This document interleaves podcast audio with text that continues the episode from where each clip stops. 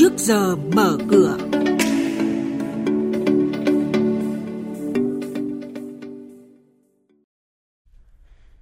Ngân hàng chật vật phát mãi tài sản thu hồi nợ xấu,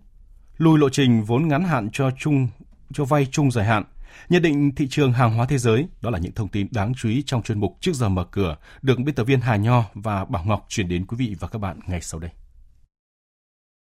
Vâng thưa quý vị và các bạn, Ngân hàng Nhà nước lấy ý kiến dự thảo thông tư sửa đổi, bổ sung một số điều của thông tư số 22. Theo lý giải của Ngân hàng Nhà nước, do áp lực của dịch COVID-19 đến hoạt động sản xuất kinh doanh, lượng tiền gửi của khách hàng tại ngân hàng dự kiến sẽ còn giảm. Để đảm bảo thực hiện các chính sách ưu đãi lãi suất, duy trì dư nợ chung dài hạn ổn định cho khách hàng, Ngân hàng Nhà nước có thể xem xét lùi lộ trình áp dụng tỷ lệ tối đa nguồn vốn ngắn hạn được sử dụng để cho vay chung dài hạn theo hai phương án, lùi thêm 6 tháng hoặc 1 năm. Để tất toán được các khoản nợ bán cho công ty quản lý tài sản VMC, các ngân hàng ồ ạt phát mãi tài sản thu hồi nợ xấu, nhất là các bất động sản, khi mức giá mà các ngân hàng đưa ra thường được nhìn nhận là khá hấp dẫn. Tuy nhiên, theo các chuyên gia tài chính, cái khó chính là việc mua lại nhà ở, bất động sản là tài sản thế chấp khoản vay từ các ngân hàng không đơn giản do đòi hỏi nhiều thủ tục pháp lý liên quan đến việc giải chấp, định giá tài sản. Tiếp đó là cơ sở pháp lý về quyền mua và quyền bán của ngân hàng nên người mua cần thận trọng.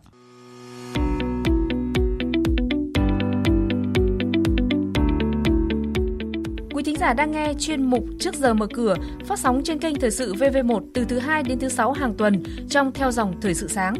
Diễn biến thị trường chứng khoán Biến động giá hàng hóa được giao dịch liên thông với thế giới trên Sở Giao dịch Hàng hóa Việt Nam. Nhận định phân tích sâu của các chuyên gia tài chính, cơ hội đầu tư được cập nhật nhanh trong Trước giờ mở cửa.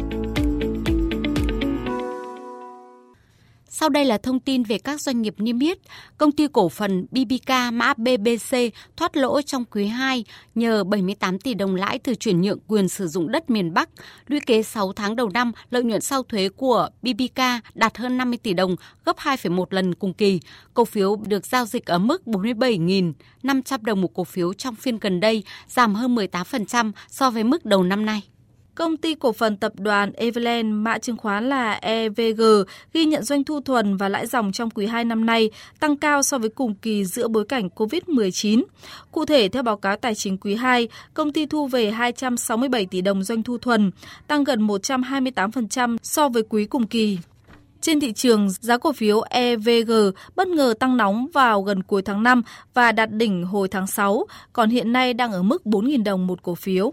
Thưa quý vị và các bạn, thông tin đáng chú ý trên thị trường chứng khoán phiên chiều qua là sắc đỏ bao trùm, trong khi lực cầu vẫn yếu ớt, việc bên nắm giữ cổ phiếu vừa kịp ra tay đã đẩy VN Index lao thẳng xuống dưới 855 điểm, nỗ lực sau đó cũng chỉ giúp chỉ số này thoát đáy. Chốt phiên VN Index giảm 6,61 điểm xuống 855,08 điểm, HNX Index giảm 0,77 điểm xuống 115,32 điểm, Upcom Index tăng 0,25 điểm lên 57,57 điểm. Đây cũng là các mức khởi động thị trường trong phiên giao dịch sáng nay.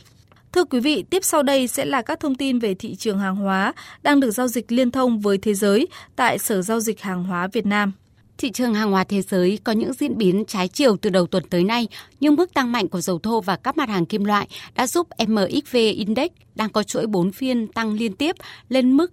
1.455,31 điểm, ngay sau khi lãnh đạo của 27 nước thuộc Liên minh châu Âu EU đạt được thỏa thuận về quỹ phục hồi sau đại dịch COVID-19 với giá trị lên tới 750 tỷ euro. Giá các mặt hàng năng lượng và kim loại đã đồng loạt tăng vọt. Giá dầu thô Brent đều leo lên mức cao nhất từ đầu tháng 3 do kỳ vọng gói kích thích này sẽ giúp nhu cầu sử dụng nhiên liệu hồi phục tại khu vực châu Âu. Ngoài ra, giá dầu còn được hỗ trợ bởi các thông tin tích cực về vaccine COVID-19 công bố hôm 20 tháng 7 và kỳ vọng Mỹ sắp tung gói kích thích kinh tế mới trong bối cảnh chương trình hỗ trợ thất nghiệp sẽ hết hạn vào cuối tháng này.